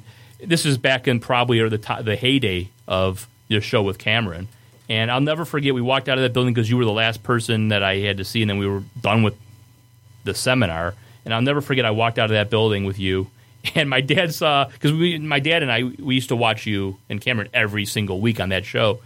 And I, I never forget my dad was just shaking his head. I got in the car. He's like, because we were just walking out like contemporaries. You were telling me stories or whatever, like today, basically. Mm-hmm. And he just never, he, he just, he always, for years and years, he would always still go back to that story about Bob Page and his son walking out that door, just I, shooting very- I shit. told you that I'm I'm extremely flattered by that. Yeah, I'm very flattered. And it by was, that. uh, and, Yeah. and it was very, it was a great to have you here people, today. Well, thanks. Jeff. People were always shocked because of my on-air persona. They thought I was some kind of a jerk, and when they met me personally, they thought, "Wow, he's totally different off the air." So that was just me. That's Some my people say the same thing about me, but some, No, you're a pretty big jerk on and off. Jessica, air, so. would you like to I- comment on that? So, No so, comment. So no, you, he's you- cool. I'm kidding. I'm kidding. You're nice. You've always been nice to me. so you got a kid working here from Detroit who doesn't want to work in Detroit at his tender age. He has no interest in baseball. He only- has no. Oh, I interest in didn't no, say he I have does- no he has interest. interest in baseball. Does- I just said I I mean- am I'm more of a football and basketball guy. Okay. The guy So does he have any- Syracuse. does he have some He kind of- graduated from Syracuse, so he thinks he's entitled to be the next Mike Tirico. You- but you're from or- Detroit. Yes. You went to Syracuse. Oh, of course. Broadcasting. Yes. Well, I, don't, I mean, Syracuse is a good but not great university. The money you pay to go there for uh, is ridiculous. It's a, pri- it's a private. Oh no! I as a money's university, yes, but the Newhouse Yeah. School uh, is worth every penny, in my opinion. Yeah, So, of course it is. Yes. Well, thanks a lot uh, for coming in. I owe you a lunch. No, you don't. probably You don't owe me anything. Probably maybe a dinner at Lelli's or something even better than that. But no, Bella Piatti. You said always something got to better. work in the uh, dad's uh, promo there. Just in another 15 or 20 years, when you're driving down the street in your hot new car, your Mercedes, whatever you got, and there's a drunken bum lying in the roadway clutching an empty bottle of wild turkey, that looked like Page. just do me a favor and just replace it with a new bottle of wild turkey. Well, hope, hopefully that happens when I'm on my way to Gulfstream Park near your uh, winter home, and not up here where be a lot colder. That's what that's one of the things that makes America so great. It is your right as an American to live in any of the 50 states you choose. Yeah, exactly. And for some reason, I'm stuck here. Thanks, Bob Page. We're going to take a break. We're going to come back. We'll talk about uh, what I don't know what the hell we're going to talk Uh, about. Tigers. Tigers. Some We can talk the, about the Red Wings draft. the Lion story. We don't have a lot. We're going to play have a contest in about 15 minutes. So Beautiful. Thanks for joining us. Thanks for Bob. Again, I, I enjoyed it. Thank you. guys Beautiful. very much. Thank you very much. We'll be back in a few minutes. You're listening to a previously recorded episode of the Detroit Sports Rag Podcast.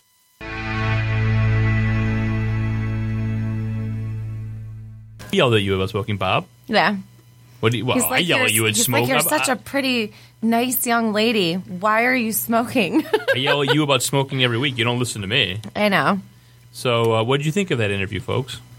I thought it was great. Oh, I I loved it. I mean, I'm I'm a nerd for anything that's related to broadcasting, especially sports broadcasting, and it's just always cool to learn about guys who came before you, especially when you don't have the opportunity on a daily basis to. So, talking to a guy like Bob Page, who's somebody who even I know Right. is a legend in this town, is a legend just in general in this industry.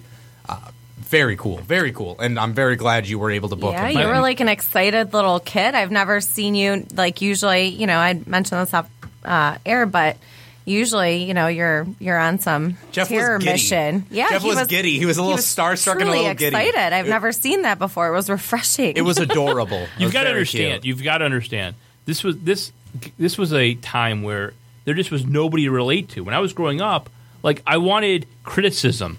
You, the, the Red Wings at that point had, hadn't won a cup in thirty some years, and the, and they were a struggling team. They'd finally um, made the playoffs and got to the conference finals by the time he left. But you're talking about a team in 1985 that had 40 points. Like, where's the someone screaming about this franchise and, and this organization?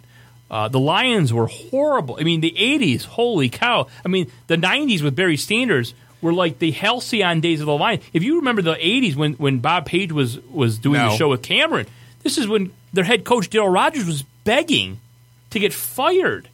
And where could you, you know, where could you go to hear any criticism? There was no sports talk radio. There was no 97.1. There was no 1130. There was no 1270. There was none of that. All you had was sports rap, which was at 6.30 to like 7 o'clock, WJR with Frank Beckman or Paul Chapman. And it was horrible. And you turned on this show with Bob and his co-host, Ron Cameron, and these guys were whatever you want to say. Cameron was I, I never liked. Uh, I always pretty much sided with what Bob's takes were, but we're speaking kind of stuff that, that what the DSR has been doing for the last few years. Well, and even if you didn't agree with Cameron, uh, Bob needed somebody to have a Well, he had a different opinion than him. Right, but it was So- just and, and sometimes Cameron was right, but the guy was just such a slob. I mean, I, I, like I said, the the, the uh, comparison to uh, Parker is just so accurate. I just the guy was just an absolute slovenly human being and just spit all over the camera. It seemed, but Well, but like you but were at saying, least, but it was unfiltered, as Bob told us, and I wanted to ask him, but I forgot before we went on the air when we were doing the kind of the, just talking about what we were going to discuss. Bob said that they shopped the show to Pass. Now that's before your time, but Pass was the was the predecessor to Fox Sports Detroit. They covered the Wings, the Tigers, and then Fox Sports Detroit came in, and then that was the end of Pass. Yeah. But that was really kind of just a Well, transition. Fox- Fox wasn't Right. even a thing Pa- until the right, 90s, Right, so. Fa- Pass and, and Fox Sports Detroit are basically the same thing. It's just a different name. But that show was, he said, Pass said, this show is too controversial. We're not going to touch that show. What in Detroit, other than Valenti, who I'll give him his props for being the one person who will rip teams, but I have my own issues with him because I, I believe he's a biter and he steals a lot of my material. being the tallest midget doesn't make you Shaquille O'Neal. Exactly. And but that's what Bob Page was to me. Uh, it was personal because my dad and I used to watch that show every single week, and it, it was just it was just something in my home. I mean, that's just that's what it was, and I'm glad that we had him on. Um, we're going to have a contest in a couple minutes. Uh, we're going to call a guy who won the Twitter um, drawing to be on the air and to uh, have a chance to win a couple Tiger tickets from Cali Tickets in the future. But uh, is there anything you want to ask me about any of the articles I wrote over the last week before we get in? that? Have, have a couple minute segment here, or anything you want to discuss about what we've been posting or discussing on the DSR? The Well, I I've been working seventy hour work weeks for the you- last two I weeks. thought you quit Toast. Oh, I quit Toast yesterday. Yeah. Yeah, I I had enough. Can you tell the Vince Ellis story now? Oh yeah, I waited on Vince Ellis. It's pretty crazy. Yesterday, And I he gave a good tip. Yesterday, I waited on uh, I waited on Maybin and JD Martinez. too. Oh, really? Yeah. I Did you ask JD how he's coming along in his rehab? No, I did not. I should have. So you what- know what I should what have said? purpose do you I serve this show, I should have. I really should have asked him how if he was uh, planning on regressing like Greg Schultz promised he would. Three Wait a second. Did you wait ago. on him at Bella Piatti? No. Oh, damn. Because that would have been great. You could have said, Do you know that someone uh, I'm friends with wins a $150 dinner Here, every single year based on your OPS, and this will be the third year running. Like I, Joff Mess has won like four hundred and fifty dollars in fine dining from Greg Schultz because of your OPS every year. You like you what? You just clammed up.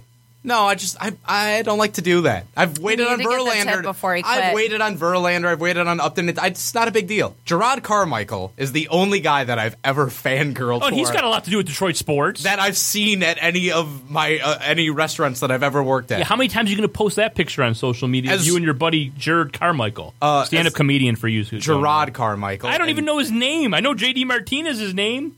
Well, whatever. Julio Daniel. That's that's because you're a neophyte. Okay. Putting right. that putting that So forty five putting that sixty thousand dollar a year uh, Syracuse education to work for me. Sixty thousand a year. Well, if you put in everything, you know, tuition cow. tuition's just Does that include 40 all the alcohol? tuition's just forty five thousand. So yeah, Eh. affordable. All right. What do you think of the? I, I was trying to. Just, I was telling you to get here early. I was trying to set you up with the cleaning lady's daughter. Yeah, she was cute. I think a little young for me. A little young for you. Yeah, I'm How young- 22. She how- looked like 18. Wait a second. What? That's young Why for is you. that too young for you? That's just out of high. There's high like school. a four year difference. Nobody said you I had to have. marry I her, have. Jasper. No, if you were never in high school when I was in high school, you're too young for me. So you have to. Well, it, so the At girl has age, to be able age. to like go and drink with you. So 21 or 22 is like you're very I'd date Very a 20. close I would date a 20. window of dating? I'd date a 20. okay. So 20 to 22. There's plenty of. That's what I'm in that saying. age group, If you're so. a, d- trust me, as I was a senior in college this last year, and freshmen in college and seniors in college are like living on completely different planets.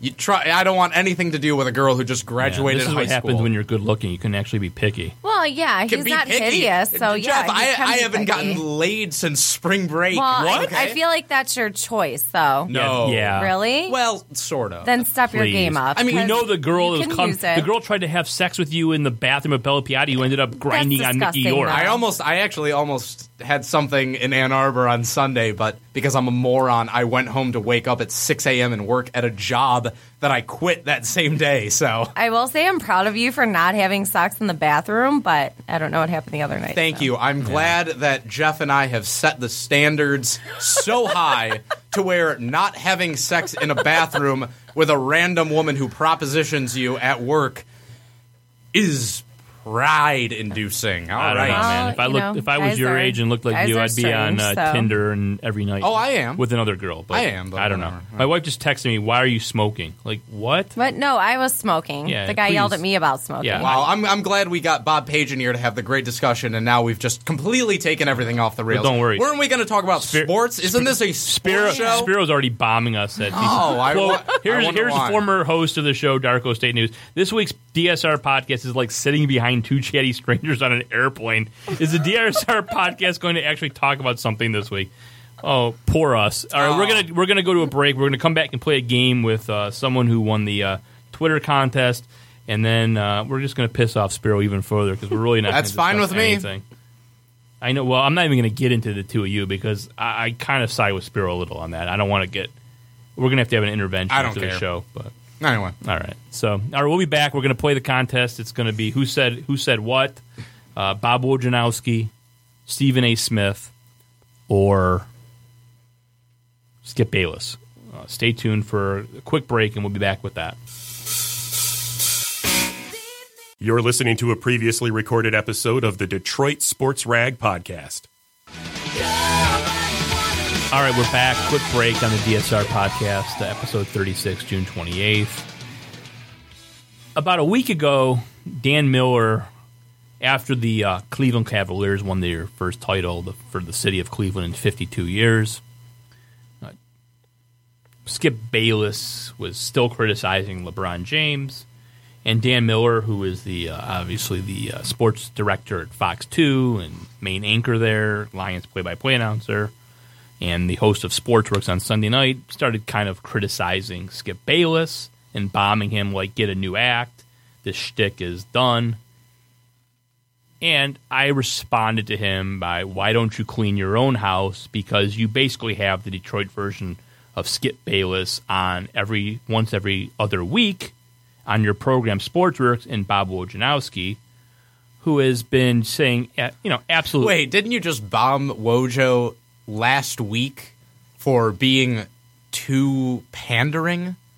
to Detroit athletes. You would never see him say any of the things he said about Kevin Durant or LeBron James or Klay Thompson. Okay, okay. About That's about Andre Drummond or Pavel Datsyuk or Henrik Zetterberg. That's- it's all that's a- national that's a- okay, that's But a very fair fair- question. that's a fair counter, question. But yes. that's my retort. No, I agree. Okay, I So I said, totally get where you you're know, coming. right. Clean up your own house before you start going after Skip Bayless because you basically twice a month put on a pudgy Detroit version of Skip Bayless on your airwaves for 12 or 13 minutes with Jamie Samuelson.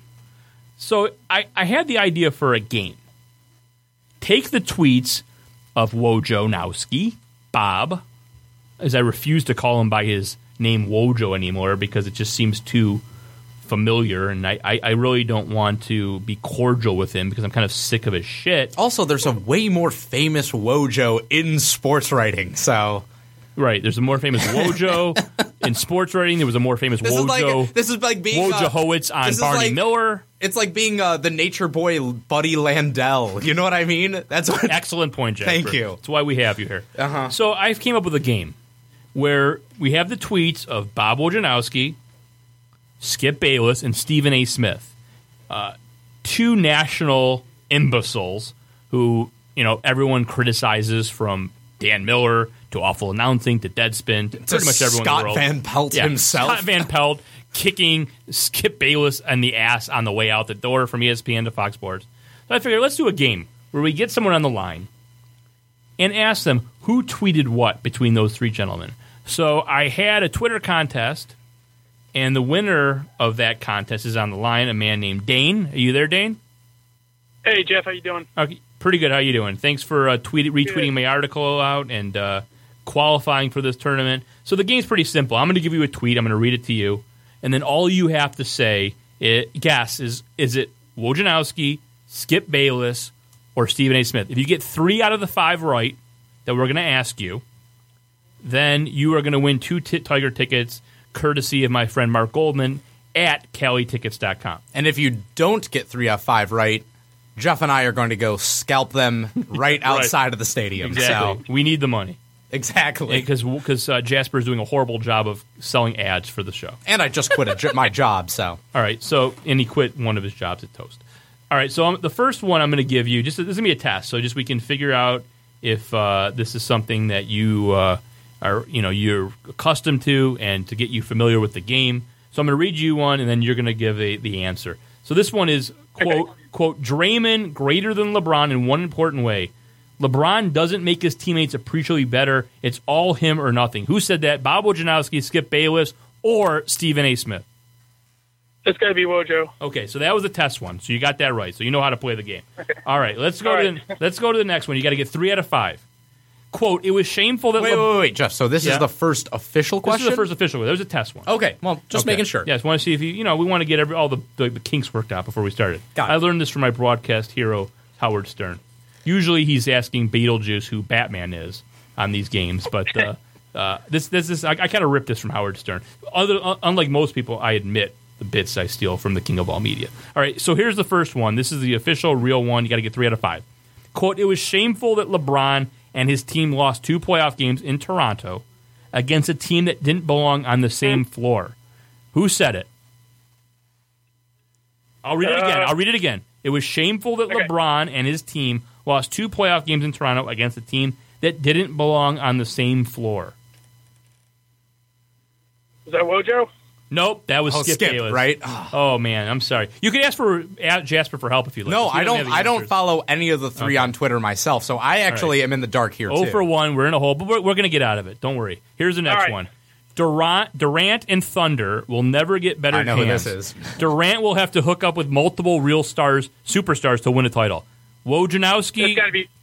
That's Wojo. Wojo. Okay, all right, oh, you're on the board. I knew who that one was Yeah. the second he said Durant. yeah, one for one. Okay, next one. Quote, and yes, I did notice that Durant missed the layup at the end. Who was that? Stephen A. Smith, Wojnarowski, or Skip Bayless? Skip. Stephen A. Smith. Uh oh. We need we need two in a row here. Come on, come on, Dane. We need two in here. All row here, right. Dane. All right. Let's lock down. Okay. Well, wait. Can can actually can Dane ask me what He can I ask think for it is help. because I don't Yeah. know any of these. Yeah, so- because you would be the Fred. I'll Norris. give my opinion. You'll be the Fred Norris of this game. You yeah. can- So All feel right. free, Dane. You don't have to, but Okay. I'll throw myself. Quote. I, I probably will. All right. Quote, if you ever compared LeBron to Michael, as in Jordan, in any way, you should confess your sin and then never watch sports again. Hashtag truth. What do you think in there? Jasper, what do you think? I, this sounds like Wojo to me. I, I don't think that. Oh, but uh, you know, I could see, I could see Skip doing something like this too. Ooh But boy, confess. he's not really religious, so that's that just sounds goofy. You know what? I'm going to say Wojo. I'm I'm going to go with Wojo because of the hashtag. The hashtag is what Yeah. sells me on this. Wojo. Well, that's Yeah, that's pretty other good two thinking. Probably wouldn't say that, so that's what I'm saying. Yeah. yeah, Wojo. All right, it's all down to the last question. Yes. He got it. Thanks Oh, to Jasper. yeah. Let's go. Let's All right, go, Dane. One last question. All right. All right. I want you to win these tickets sponsored by CaliTickets.com. Mark Goldman wants you to go to see a Tigers game. I'll say it again slowly so there's no misunderstanding. Which teammates has LeBron made appreciably better? Boobie Gibson for a minute? Question mark? I'll read it again because this is for all the marbles. I'll say it again slowly so there's no misunderstanding. Which teammates has LeBron made appreciably better? Boobie Gibson for a minute? Question mark. Jasper? Jasper, what are you thinking? I I think we're going to end this as we came into it. I believe this is Bob Wojnarowski. I believe this is Wojo. I believe this is the nature boy Buddy Landel of sports writing Wojos. I'm going to go with Bob Wojnarowski. Dane, I uh, I hope I did not lead you wrong here. The only problem is that we've chosen him a little too much, but yeah, let's try it. I think Jeff. No, here's what I'm going to say. I think Jeff wants to mock Wojo in this segment. That's why I also believe. This was from June 10th, 2016 at 1121. 12 retweets, 50 likes. Oh, okay, Wojo, Wojo, Bob Wojo. Wojnarowski, Yeah, you yeah, have won yeah, the tickets. Yeah. You have won the tickets. Nice Thank job, you. Dane. Yes. Uh, yes. thank you you. got my email. Send me your information. I'll forward it to Mark Goldman at CaliTickets.com. CaliTickets.com for all your tickets needs. Uh, 877-225-8425. Like I said, I'm going to see some GNR uh, on Sunday at Soldier Field. He's going to hook me up. I'm going to pay for those tickets, get my 10% DSR discount for mentioning the Detroit Sports Rag. Dave, by the way, Dane, if I had not said Wojo on that last one, would who would you, would you have gone with Wojo? It just sounded ridiculous enough. Yeah, probably. All right, thanks, Dane. Appreciate it. We'll no, get those you, tickets Jas- to you. Thank you, Jasper. Yep, thanks a yeah. lot. Screw you, Jeff. Thank That's you, fine. Jasper. That's fine. That's all right. You won the tickets, man. hey, I don't follow any of those three That guys, so I'm pretty proud that, of that was a close game, three to two. That just shows you how very little difference there is between the national imbeciles of Stephen A. Smith, Skip Bayless, and Bob Wojnarowski. Sure, the difference is Skip and Stephen A are a little more eloquent. and they're making a lot more money. Wow.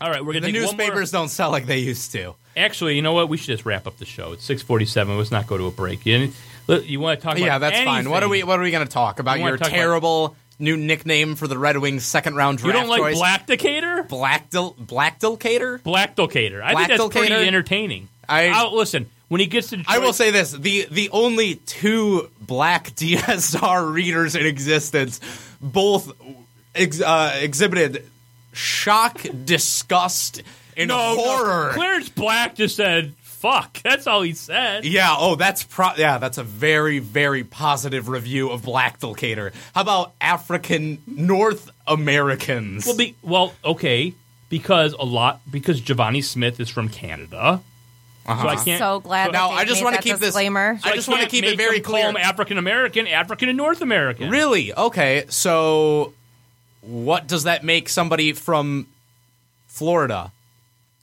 African American. No, they're an African North American. We're in North America. An African South American would be somebody joke, like Bobby Abreu. it was a joke. I really hope Bobby Abreu was born in South America. It was a, it was a joke. African North American was kind of like a gimmick, that was a gimmick. as as was Black Decatur. I thought Uh-huh. that was kind of funny, but really, really doing a lot to get rid of those Terry Foster racism Listen, rumors, aren't you? if I haven't built enough cachet in the African American community and North African Amer- North African African North American community in the last 13. You're screwing years, up your own terms. Yes, all that trust you've built with the two DSR readers who are black.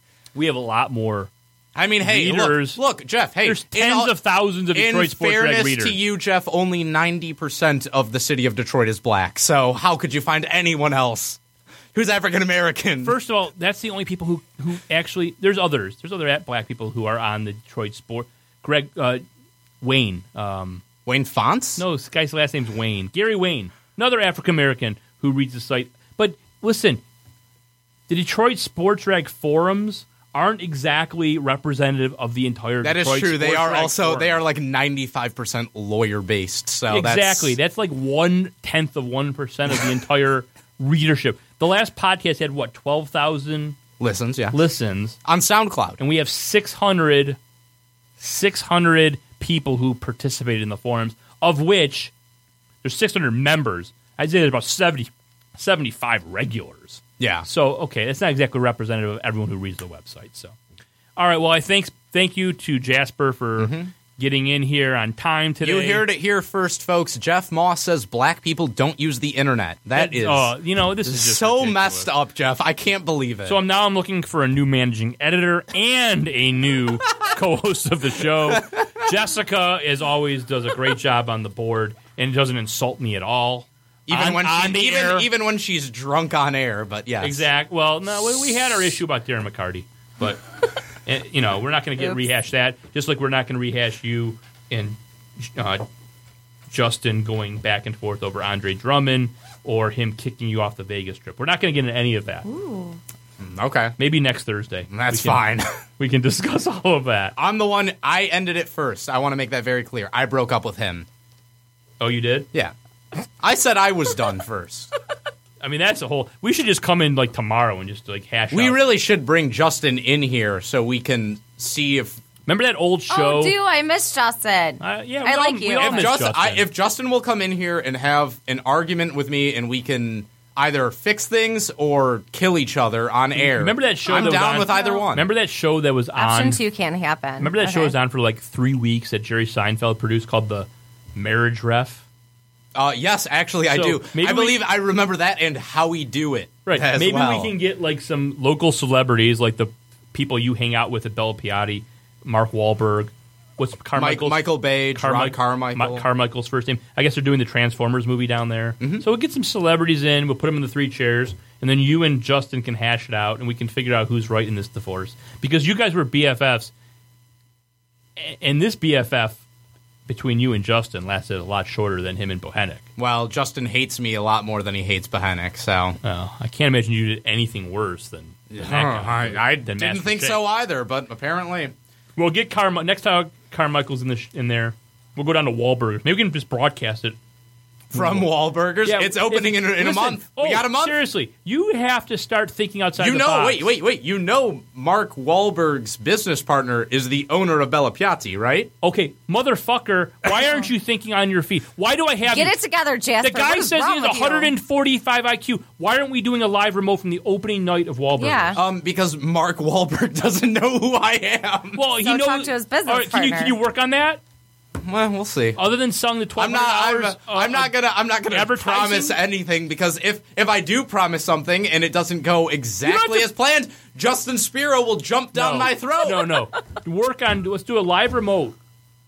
Tell them we get 12. I mean, we got a decent sized show here. I'll see Yeah. what I we can get do. celebrity All guests right. like Bob okay. Page. I will say That this: Nino, uh, my the Hold o- on. the business partner of Mark Wahlberg is a shameless shame whore. So. Okay, look, we just want to do our show from there and, and promote Wahlburgers burgers. Are we done? How I much probably time? shouldn't be. Yeah. Okay, So you look just got at two work on that. Wrap I'll up, come in there. please. I'll talk All right. about it. We'll figure this out. My out. wife and I will come to Bella Piatti. Melissa missed. Yeah, I think that would be better if you didn't come. Oh, okay. But well, come on. Let's. I'm do, kidding. This would be a great. This would be great. Okay, we'll figure Opening this of all out. Wahlburgers, Detroit Sports Rag. We'll have the marriage ref. Spiro can come down with the beautiful Lynn and Evelyn, maybe. And uh, Jessica can be there to say hi to her friend. So, sorry if you weren't into Bob Page, Justin, but uh, I appreciate your kind words about the uh, material on the DSR lately. Uh, one day, maybe you'll be back in studio or at Wahlburgers. Thanks for everyone for listening. Thanks for Jessica for producing. And Jasper, we will see you probably. I'm going to be in Chicago next week. Thanks Uh, most maybe- to Bob Page, by the And way. oh yeah, I said, but yeah, Bob Page. We'll probably be on next Thursday night instead of Tuesday. We'll, we'll work on that. So have a good week, everyone. You're listening to a previously recorded episode of the Detroit Sports Rag Podcast.